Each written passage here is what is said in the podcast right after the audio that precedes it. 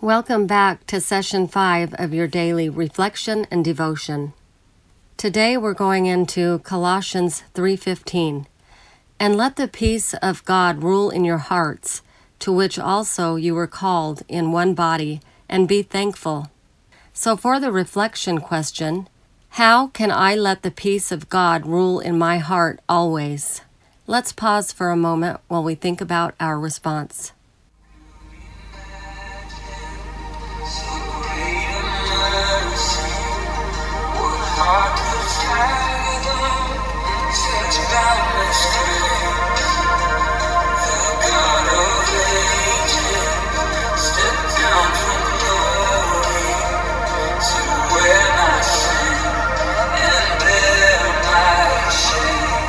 So, for my response, I said, I must always try to remember to be peaceful and thankful the way Jesus and God wanted me to be.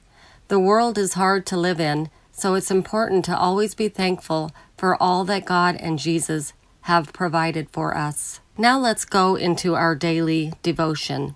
So, the question for the devotion is What changes might I expect to see if I let God's peace constantly rule in my heart? Let's pause for a moment while we think about our response.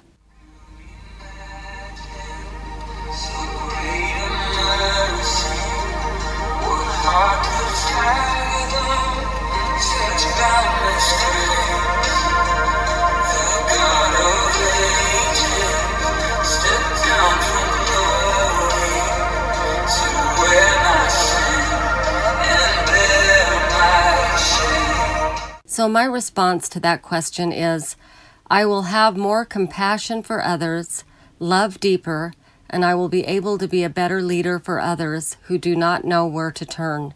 I will be stronger in my passion for Jesus, and I will never lose my faith or love for Jesus. Thank you for being with me today, and I'll be back tomorrow with session six.